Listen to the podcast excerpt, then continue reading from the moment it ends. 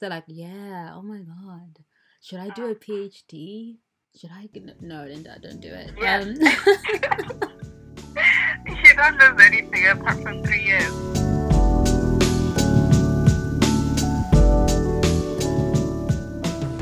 with Kay today, we'll be talking about her experience with her PhD, studying, the opportunities post PhD, and how she's found it, and how the job market is treating her since then. So, first things first, hi Kay. Hi, how are you? I'm good, thank you. How are you doing? Yeah, I'm great. I'm great. I'm excited to be here. I'm so excited to have you on.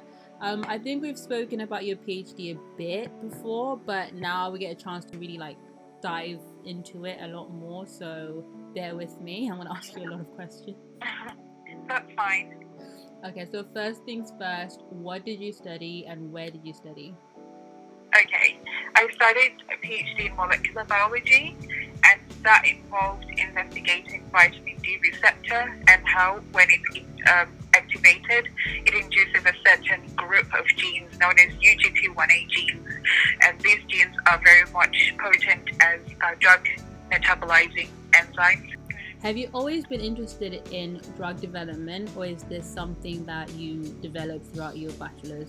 Um, I've always been interested in that. I think that's one aspect that I've really admired as a scientist or amongst scientists. And I genuinely loved um, pharmacology modules at university, and I really wanted to go down that route. But unfortunately, as an undergraduate, uh, many of these opportunities are very much limited in terms of being a scientist in one of these big companies. They really genuinely look for people who are highly skilled experts in something because they are very much business driven. So for me personally, I was very much challenged to complete a PhD and then divert towards that route. That's actually a really good place to start. So, for those that sort of don't know your trajectory, can you tell us sort of what you studied at university and how that led you to studying this at your PhD? Ah, right. So I studied biomedical science, as everybody does. but yeah, I really loved the course, so I ended up doing a sandwich year as well, where I gained a year's worth of laboratory experience. Following that, I then worked in diagnostic laboratories for about two years, and that gave me exposure within the laboratory and how it's run. However, I did want to challenge myself a bit more. That's why I then went on further to um, study this PhD that I did, and didn't need a master's degree as I already acquired the relevant skills and ex- experience for me to complete that. I love that, and that's something that really surprised me when you first said that you didn't go for the masters and you went straight to a PhD because I was under the assumption, and I, I hope I'm not the only one here, that thought that you had to go bachelor's, master's, PhD, like that's the only route into it, but you can use your experience to substitute for your master's education. How were you able to use that in your application then when applying for your PhD? Uh, so when applying for a PhD, from my from my experience anyway, it was like applying for a job. So I went through the whole process of interviews, and I had to sell myself, and Mm. I sold myself based off of the laboratory skills that I gained throughout the years. And so I felt like I would never have gotten this opportunity had I not completed my sandwich year as well as worked in the laboratory prior to my PhD. And so I think that many people think that you need a master's degree or so, but then I think for me what's important is the relevant experience and once your supervisors or your interviewers know that you're able to um, conduct certain experiments or you understand certain methodologies or approaches, I think that puts you at advantage than someone who's just studied a master's degree, who's just gone for lectures. And bear in mind, universities offer very limited practical exposure, practical experiment Yeah. exposure. So I think for me, going into industry is much, much more valuable than completing a master's degree if you are to then venture onto a PhD. That's from my experience, though. No, no, no. Thank you for sharing that. Um, and I think that's very useful. And I, I just think it's very good to just have that out there. How long was your PhD? It was exactly three years. Three years. That's not bad. Yeah. Yeah, yeah. Excited about it. Um, where did you Yeah. study again? And I don't think we've shared that yet. I was at um, Ulster University in Coleraine, somewhere up there in Northern Ireland. Very random, I know. Random but beautiful. Yeah, it's really lovely. It's really lovely. Everybody should visit Northern Ireland at some point. I'm going to vouch for that as well. Um, Yeah. I went out to visit Kay there, and it is far. I'm not gonna lie to you, it is very far, Yeah. but absolutely stunning. And if you are a Game of Thrones fan, there is a Game of Thrones tour which is incredible, and the Yeah. clothes are real. And it's just stunning. I want to go back, but she's finished and she's moved back to the UK now. Well, to England, and we'll have to make a proper trip out of it once everything sort of clears up. Yeah, in summer though. Yeah, oh, definitely. so, what attracted you to research then? Like, where did that love for diving into those questions come from? I mean, I'm someone who just genuinely likes to be challenged. Mm. So, um, when I was working in the diagnostic laboratories, it was mainly routine for me, and I just couldn't see myself being stuck within that space or doing that routine for so many number of years. And I wanted to really contribute towards this field of science and the only way you can contribute uniquely is by answering questions that have never been answered before and so that opportunity you can only get when you're doing your PhD and so for me that was that was it Okay, so thinking about that journey then from your bachelor's to your PhD, those are very different forms of studies and experiences, I would assume. So, what would you say are the like three main big differences between your bachelor's and your PhD? um, for your bachelor's degree you're very much I would say dependent. So you have this structured timetable. You know what time you're going to go in for the lecture. You've got exams and tests and all that. And yeah you're very much dependent on the university system and reminders. However with the phd you are you have to be self-driven you are driving your own project essentially especially if your supervisor's really not not as involved and you get that chance to also explore. I can't even count how many times I've failed experiments and then I went back on to redo them until I really, really mastered them. So you get that opportunity to really learn how to do certain experiments, you know, and you get to travel the world. I've traveled um, in as far as Barcelona and the United States to present my findings and I got to meet really amazing scientists there and shared my ideas and yeah, we exchanged ideas and some of which I used within my project as well. Oh, that's amazing. Thank you. You know, when you said you got off to present, um, what came to mind is I don't know if you watch Friends. No, I don't watch Friends. I'm sorry. I'm not a fan. That's I'm controversial. I'm keeping it in. But no, there's like they always show this kind of scene in a lot of different shows. You always have that scene where there's a conference, you know, and there's like the scientific studious person who goes off and everyone assumes that they're really boring.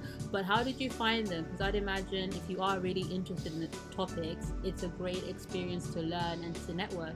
So I really, really liked the conferences. I was really looking forward to it and I love traveling, so that was a bonus. However, I was super nervous when I was presenting initially, but I got used to it because I, I was always scared that I would have some really difficult scientific questions, but Mm. that was all fine. That was all great for me. It was an amazing experience. Everybody was supportive during your, my presentation That makes and sense. got to make friends. I'm sorry. No, no, I thought you were. No, I was gonna say like that makes sense though because I'm sure that they remember what it feels like to be up there. Yeah, definitely. Everybody's gone through the same process. Mm, exactly. Oh, I love that. You've closed off the door now. You finished your PhD. What does next steps look like? What are the real opportunities that you considered?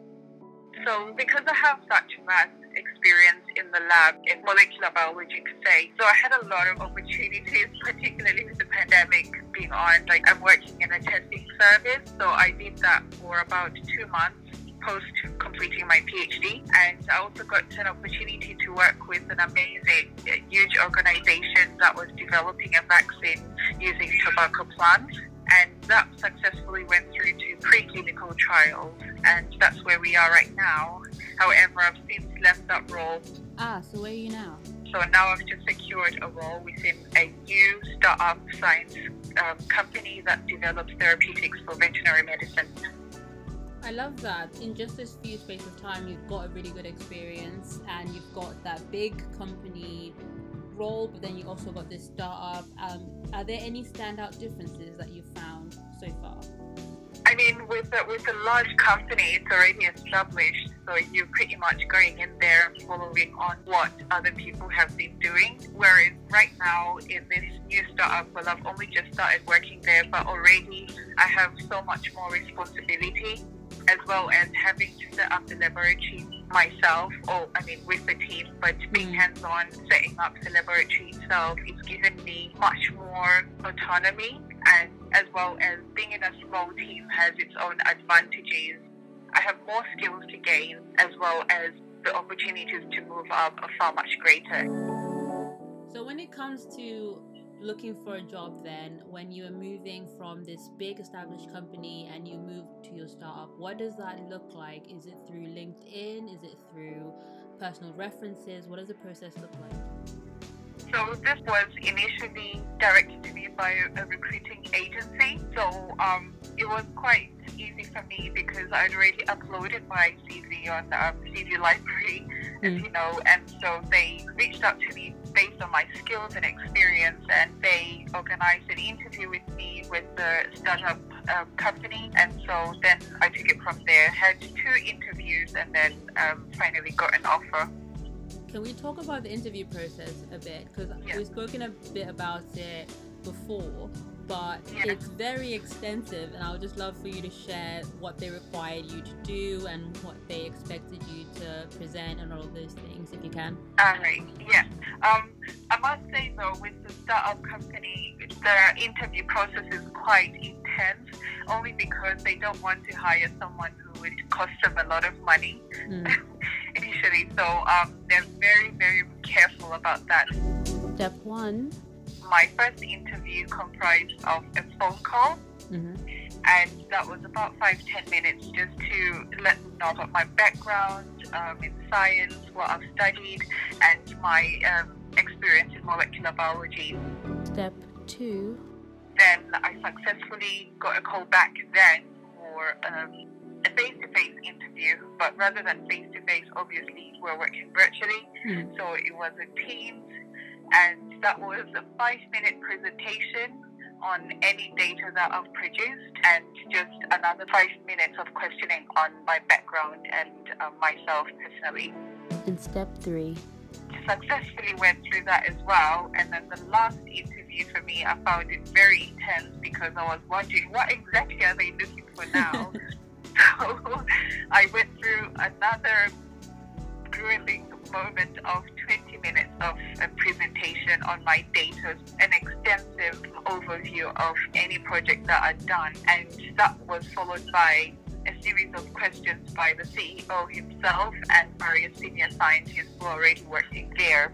I guess they were looking for something very specific, and that's why there were so many processes that had gone on. I must say though that I've gotten a few, quite a few offers from larger organizations. Mm. Um, however, the process wasn't as grueling. So, why do you think there's such a difference in approaches between the other companies that you sort of got these offers for versus the startup that you took the offer from? First of all, it is not as established, so they don't want to necessarily hire someone who they might lose, and they're therefore losing a lot of money because the recruitment process is also very um, costly. So, larger companies, it's much easier to let someone go, or if they haven't hired the right person, it may take time, you know, to train them and build them up to what they expect them to be. A startup, they want to just crack on to get things up and running, and so that's why they want to choose the best people who already know what they're doing in the field of science. No, that makes perfect sense. Thank you. Especially when you are going to be having so much responsibility in terms of designing the labs and being in charge of these experiments. They want somebody who is knowledgeable and can be left alone and still deliver. Yeah, definitely. So it was a very intentional decision on your part then to go for that startup. Science yes, company. it was. Yes, it was because I felt like I would definitely gain more exposure. I'm working closely with other senior members of staff, and therefore the chances of me moving up within my career are very much high. I've heard this as well from friends who work within sort of startup environments. They've sort of found the same thing that the growth potential there is really great um, if you have the skill set and the knowledge and you're willing to take on extra and go above expectations um, and just put the work in. Yeah, yeah. You definitely have to be self motivated and self driven. Um, obviously, they hired me. Um, I don't have all the necessary skills there, but I have the majority of them, and so I'm, I'm looking forward to learning more from other much more experienced scientists there. So I'm going to put my foot in and really, really go above and beyond. No, amazing. I'm so excited for you. Um, it's a great sort of space to be in, and the more I speak to people working in startups, I'm like, God, it looks incredible. But I know the amount of work that has to go behind that. Um, but I'm very excited to sort of hear your journey. Um, and I can't speak about your sort of journey post PhD without, of course, talking about your skincare company. Are you able to share? Are you able to share something about that um, briefly, or is that just putting you on the spot? No, no, no. It's, it's, that's what I'm more excited about. no, I'm joking. It's fine. So, what made you even start a skincare company? Ah, so um, I think whilst I was studying, I was relying so much on student finance or, you know, just a little stipend I got for my PhD scholarship. And I just wanted to get some extra income off of something. And I know I'm very passionate about beauty and skincare. And I thought, okay, I have this scientific expertise and I really love skincare and the whole natural beauty vibe. So I thought, oh, let me merge the two and actually form something that from which I can get extra income from. Mm-hmm. How did you come up with the name? Um, the name Dr. Mary, obviously with the title. I've yes. never really used my middle name, so I thought, oh, maybe let me use it for that. and that's really where um, the name Dr. Mary came from during this lockdown, I, I, just happened to have a lot more time to really think about what I want to do and where I want to drive this business. And suddenly it just grew and grew, and I developed this amazing moisturizer that's really selling well and managed to feature or collaborate with various um, photographers as well as um, magazines as well. So it's really amazing within a short space of time what I achieved with it. No, it's been incredible to see as well.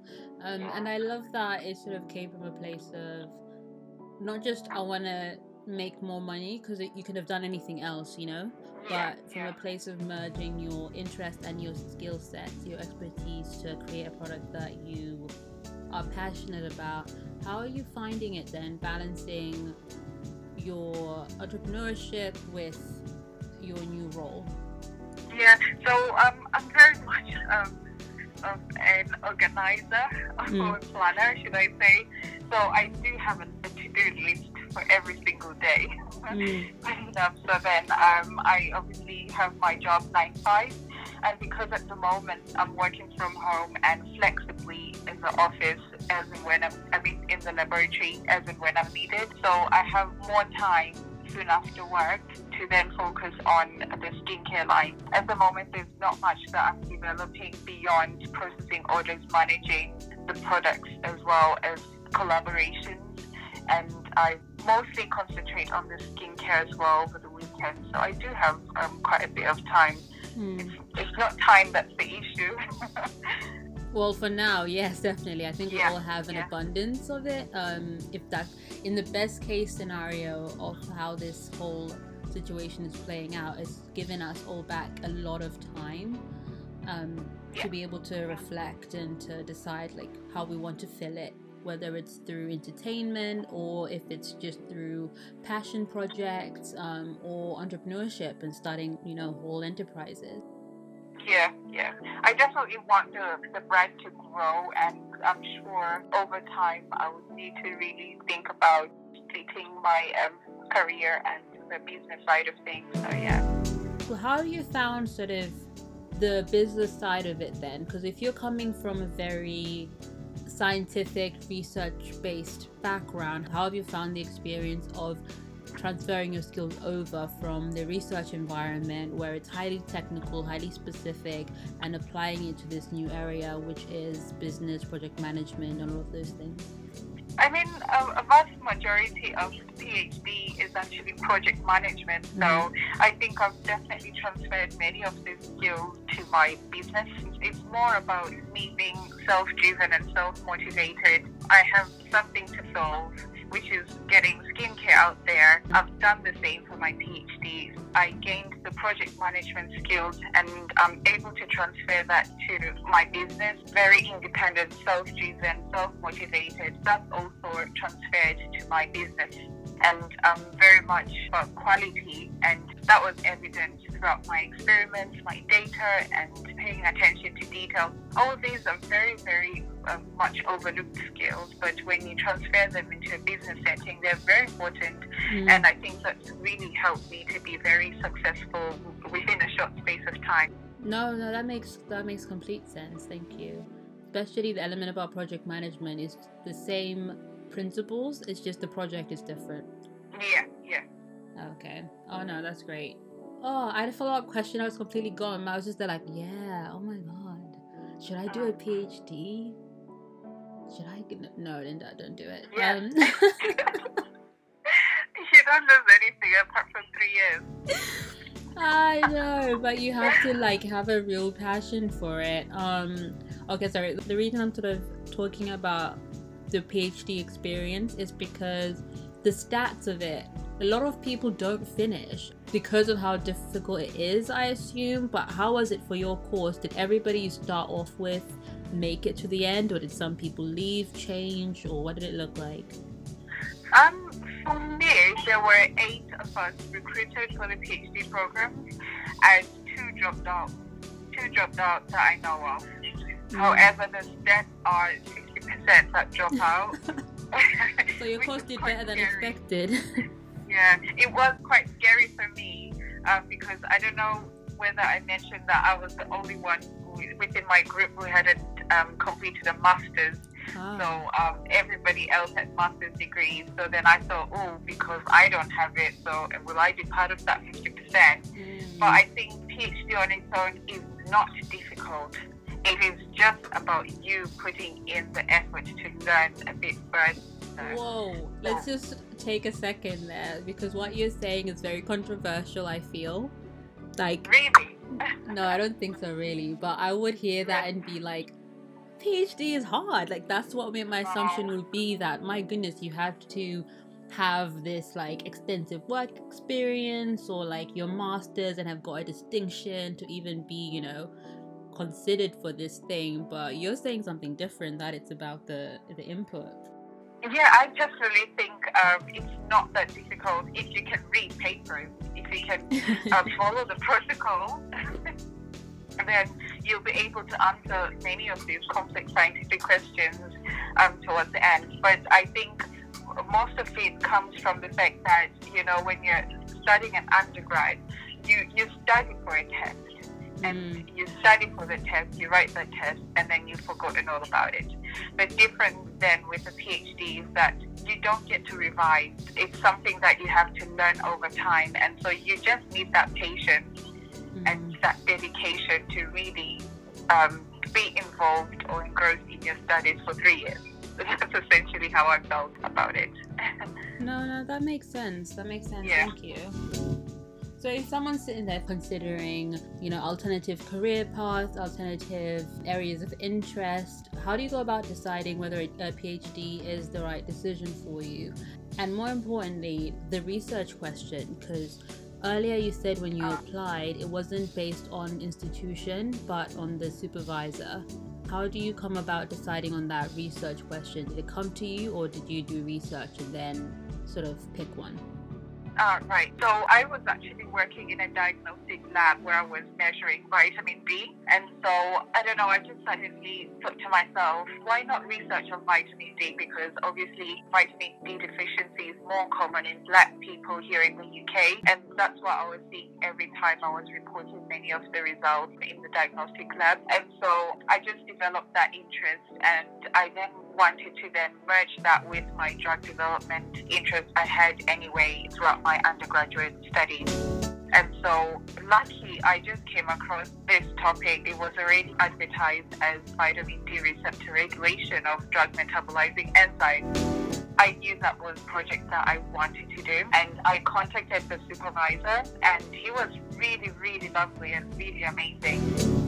I cannot stress how much it is important to have a good supervisor because he, your supervisor, will be the future of your PhD. You will either love your PhD or you will really hate your PhD. So, how do you decide if a supervisor is right for you? Just um, communicating with the potential supervisor and really finding out what they're looking for, finding out the background of the project in itself will help you to make the right decision, and that helped me. So, yeah, uh, like I said, I wasn't going to Northern Ireland because of the place. it was really, definitely not. It was really just the project, and you can see that it's an isolated place, and yeah. I wouldn't just go there for any other course apart from that. So, with your supervisor experience and finding the right one, I think anyone who had to complete a dissertation can relate to that definitely. Because you know, you have to apply for a specific project area and then you have different lecturers who are in charge of that area then you work uh, yeah. under them um, and you're right about if your leadership is great and they're passionate and they are willing to share information and expand your knowledge in that area as well and support you, it can be a really positive, positive yeah. experience overall. Um, and it sounds a little bit like that, but just more intense. yeah, yeah. So when you came out of it, then what are the opportunities like? Um, I had so many industry-based opportunities, should I say. I think it's mainly because of the pandemic and they needed a lot of personnel within the labs testing and all. Mm. So that was um, a major, major opportunity that I have. And so I just pursued that for about two months. I've had a lot of opportunities with various startups as well, but then it's a matter of choosing the best fit for you in terms of which area drug development or is it immunology or cardiology or whichever field that you'd want. My PhD has also opened up a lot more exposure in terms of networking with a lot of other scientists as well. I think that LinkedIn has opened up a lot more conversations and opportunities to network to really speak about what people are doing. And lastly, there's so many recruiting agencies. I never really thought I would get a job via an agency once you have your CV out there and you've got your PhD and you list all those skills that you've gained throughout your PhD, your CV becomes much more attractive and you get all these uh, recruiting agencies actually looking for you. Mm. And um, obviously, it doesn't mean that you're getting the job. You still have to go for the interviews to sell yourself, but um, you are more attractive for recruitment in that sense, yeah. No, that makes that makes a lot of sense because of the skill set that you have, you have increased exposure and you have increased interest in you as a candidate, and they start coming to you and give offering you those positions. And when you have yeah. places like LinkedIn where they can just browse through your profile, you get those. Is it DMs? I don't know if it's on LinkedIn messages. Um, messages yeah, I was like get a DM from a recruiter. No, you get a message from a recruiter sort of, you know, are you interested in this role? We see that you have yeah, X, Y, Z. Yeah, mm. That's the message you want to get. Anyone who is sort of is looking, I highly recommend going through an agency, just because you get to have that conversation. I don't know if you found this where you outline like what industry you want to be in and what specifically you are looking for because they get commission they're as invested as you are in matching yeah. you up so they will sort of put in that back end work to sort of find yeah. those opportunities that they know will be attractive to you because the sooner you love it and can go for it, the sooner that the company that they are hiring for loves it and connects with you as well, like the sooner they can get paid. Um, Yeah. Versus going one by one, multiple applications, multiple CVs, multiple cover letters. I think agency is really smart way to go. Yeah. Yeah, I think so. I think so. And you get a lot of help as well from them in terms of interviews because they do want you to get the role. We'll talk a little bit about Ireland, if you don't mind. Like, Yes. sort of, you move over, you're, you know, PhD candidate, you're excited. What does that first year look like? Those first few experiences and sort of like adjusting. I think I was quite lucky because the cohort of my PhD students were relatively international students. I mean, I had colleagues from Cyprus, Japan, the United States. So, because we all didn't know other people, we mm. sort of connected and formed a friendship group as work colleagues. I must say, though, it was very difficult to form friendship outside of that circle because Northern Irish folk are very traditional. Mm. And so I was used to party life in London, um, like um, during the weekend. But now the Northern Irish students, they tend to go home, and the campus is totally empty over the weekend. Oh my So goodness. um, yeah, so then it was just us international students together. So it was very difficult to then form lots of friendships with the locals there. Okay, so my next question would be how do you connect with the rest of the student body? So the master students, the undergrads, um, and how you get to socialize, maybe even across schools. So you have your PhD cohort, right? Yeah. There'll be other PhD cohorts. How is that connecting experience and making friends that way? I mean, um, you just had to make the most of the opportunities that you had. Like we had journal clubs where we get different PhD students from different departments. Then we somehow got to know each other through that, or there are societies that you can join. But then very much up to you to go out there and be exposed to those environments. How was your experience overall then? Was it predominantly positive or did you experience any cultural differences and awkward, if not uncomfortable situations? Well, to be fair, I really loved it. The Mm. The Irish are very welcoming. As I say, they're very traditional, so I think they cherish people a lot. And I've never been on a train journey without someone holding a good conversation with me. It's very different compared to when you're walking in London and everybody's pushing at you. Everybody just is minding their own business. In Northern Ireland, life is so much slower. People talk to you wherever you go supermarket, train, bus. Anyway, they do hold a conversation with you. And Mm. so I really liked that about them. Yeah, I genuinely had positive um, experience.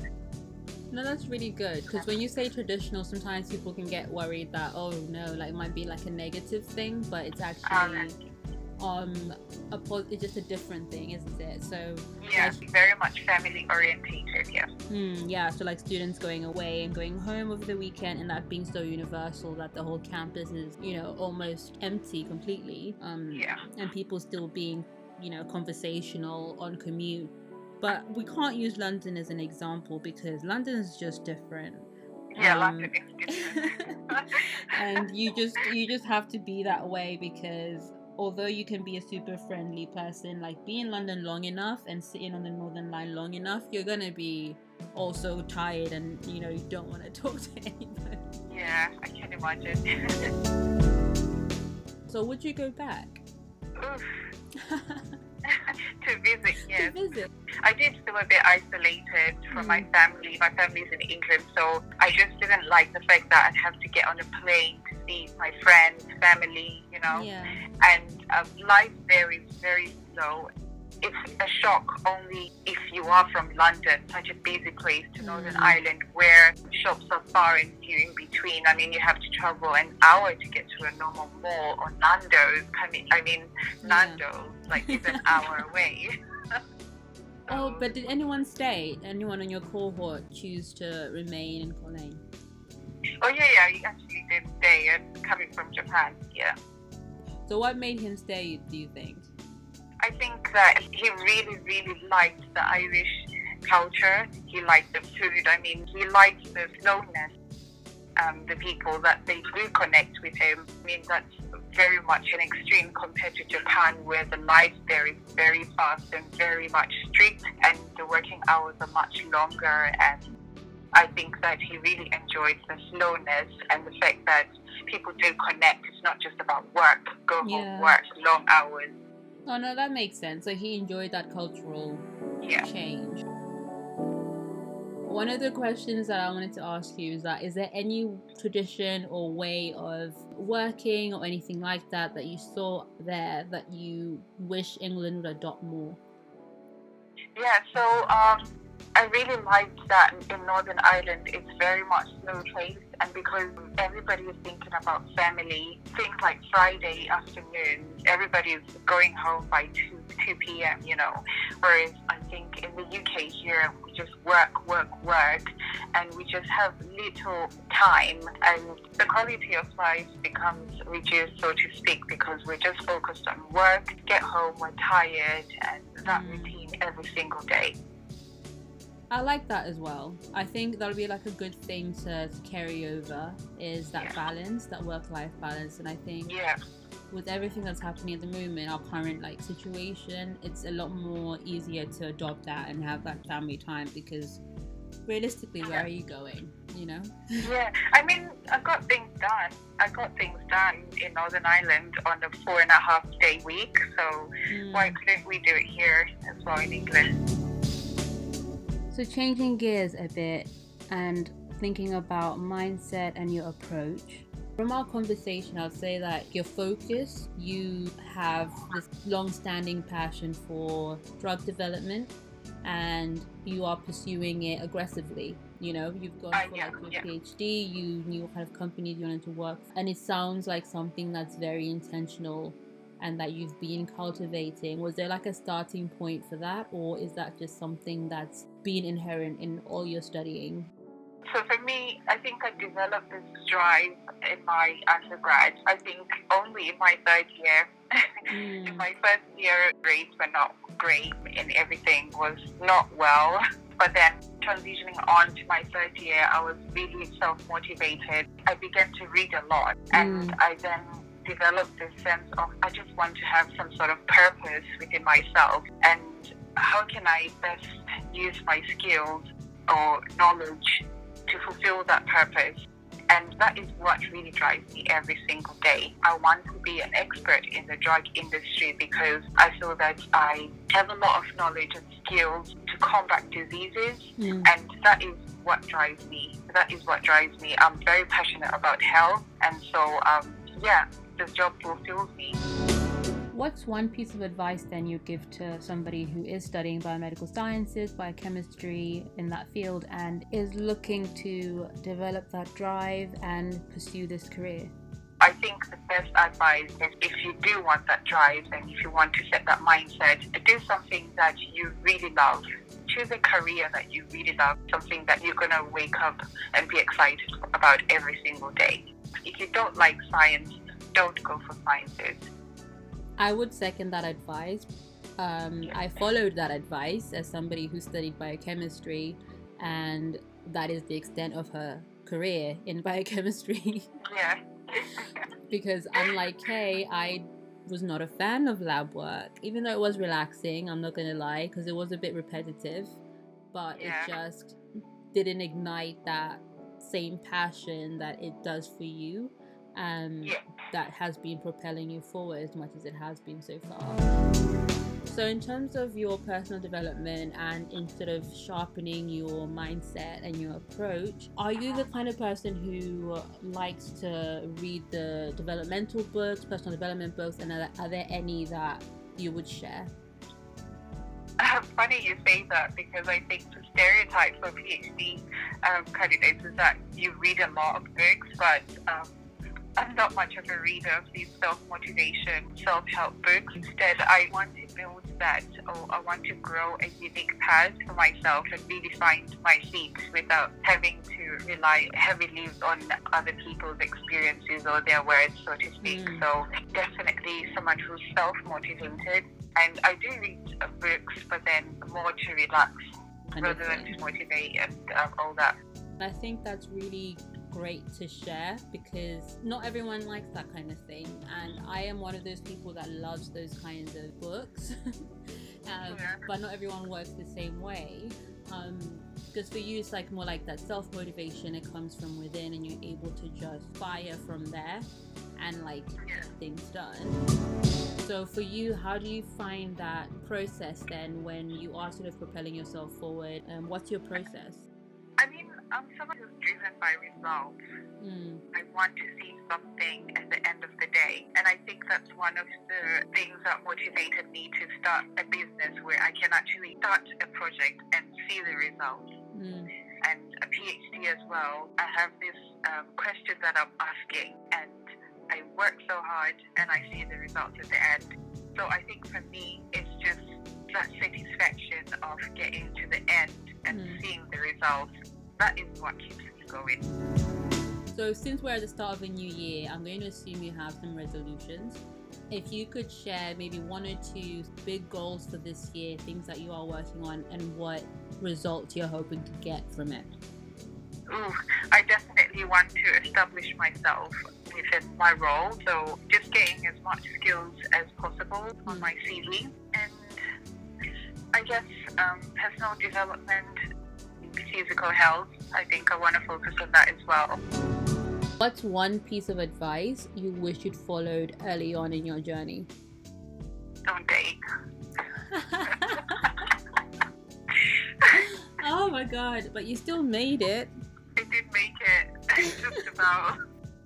On a serious note, I did encounter quite a bit of negativity, and I guess that set me back or that discouraged me I remember reconsidering my scholarship offer for my PhD, and I was calling a bunch of people to ask them if I really should take on my PhD.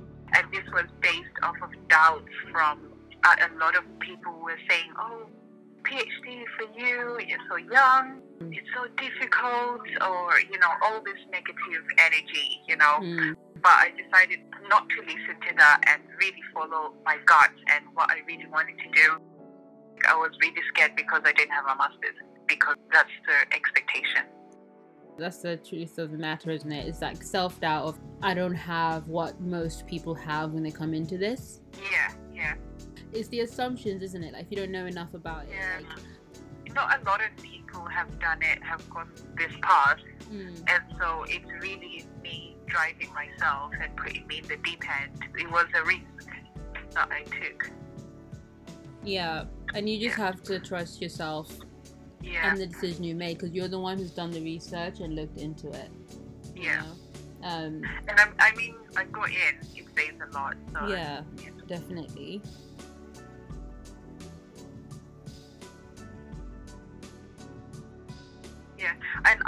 That um, I, I personally found undergrad um, a lot more difficult only because of the obviously you've, you've got the exams. If you fail mm. the exam, you failed. Whereas if you fail an experiment in your PhD, you do it again.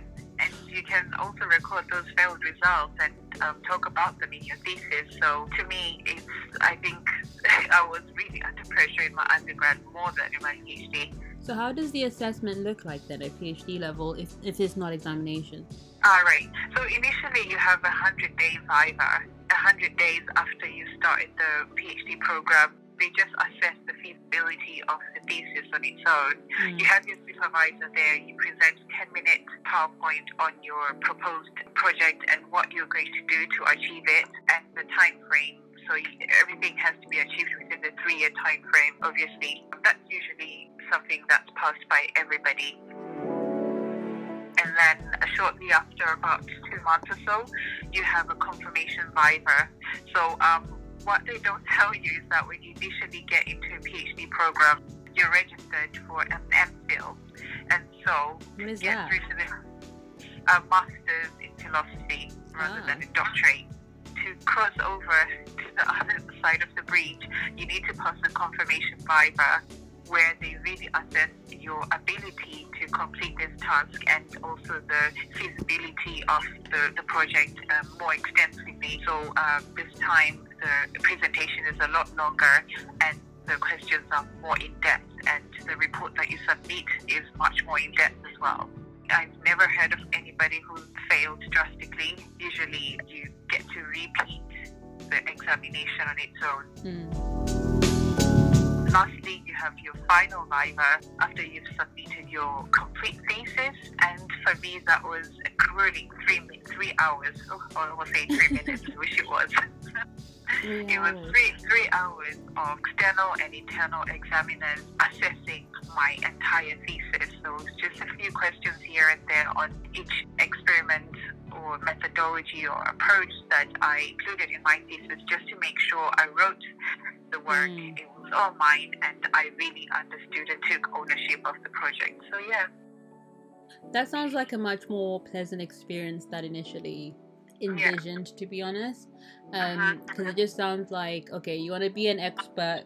How are you gonna go about it? That's all they care about, and you just proving your approach, your methodology, and presenting back the results just to confirm your your your role in getting the results. Yeah, Um, I mean, if you've read about a certain topic for three years, when you Mm. get to the final viva, you would have something to talk about, surely. So it's it's not you would hope, that yes. strenuous as um, having a right or wrong answer, like in an undergrad um, exam. That's very true. Can I just add one more thing? I should have added it within um, advice to give to myself. There was a lot of people actually undertaking biomedical sciences course. So there was this um, stereotype that everybody's going to be doing the same thing. You're going to be in the lab and you're going to be doing A, B, and C's routine. You know, all these labs, you know, these NHS lab- laboratories Yeah. they're very easy, very repetitive, and um, yeah. However, um, there are so many routes that you can take with a biomedical science degree. I'm an example of that. I didn't stick to that. You can grow your career, you can expand, study further, expose yourself to other different scientific fields, and you still get the benefits of being in the lab, but then explore much, much larger field of science, yeah, and you will really enjoy it. No, thank you for adding that. I think that's really Yeah. important. In terms of the options that you have, it really is wide because you are also considering going into academia. Yeah, um, I mean, academia was an option for me prior to joining this startup. There are opportunities to teach. I didn't mention that through, throughout my PhD, I went a series of um, courses to train how to teach, and I also had opportunities to teach undergraduate students for various modules. Mm. And the opportunities that a PhD opens for you is obviously that route of becoming a lecturer as well. Because you're now an expert in that field, and it's a matter of getting a diploma. I think it's a diploma in teaching, and then you get trainee lecturer, so to speak, and then you get qualified. That's a route that I was considering as a postdoc. But usually, postdoctoral trainings are quite contractual, so it may be a year contract, three year contract, but I really wanted to be stable in a role, so that's why I opted for the industry based role. Would you consider it sort of in the future then? Um, if you do this for a while, is that something that still remains open to you? Um, I think I would teach part time Mm. later, later, later on in life.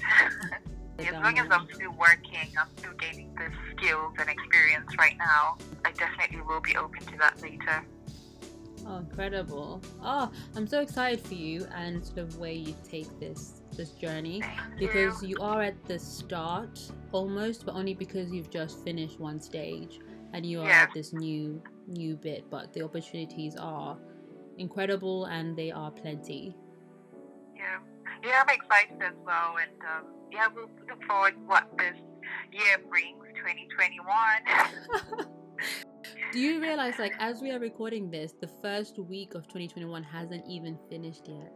oh yeah, We're still in week one, and there's been a lot. There's there's been a a lot lot. going on.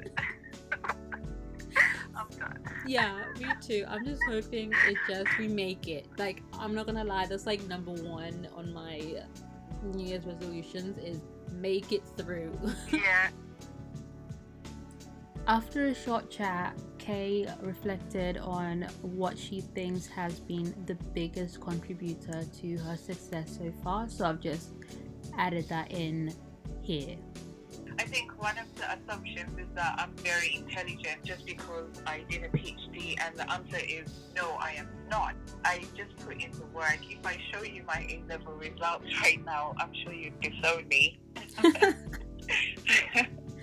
but I think it's more about just putting in the work. That's why I really did emphasize that for me, undergraduate was difficult because I had to put in extra effort to pass the exams. Hmm. But um, I think that intelligence is not measured in your PhD. You are measured on your commitment, your dedication to a certain topic for three years. No, that makes sense. It links into Yeah. what you said before about being results driven. Yeah, Like- yeah. Do you work Yeah. hard and get the results? Yeah, so then it's not about okay completing this task and that's it.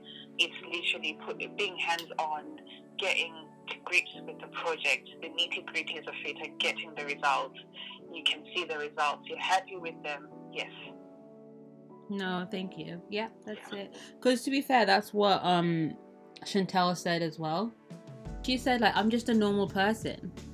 I'm Yeah. just a normal person, and she's just putting the work in as well, and just you know showing up every day. Um, it's not about being some unicorn.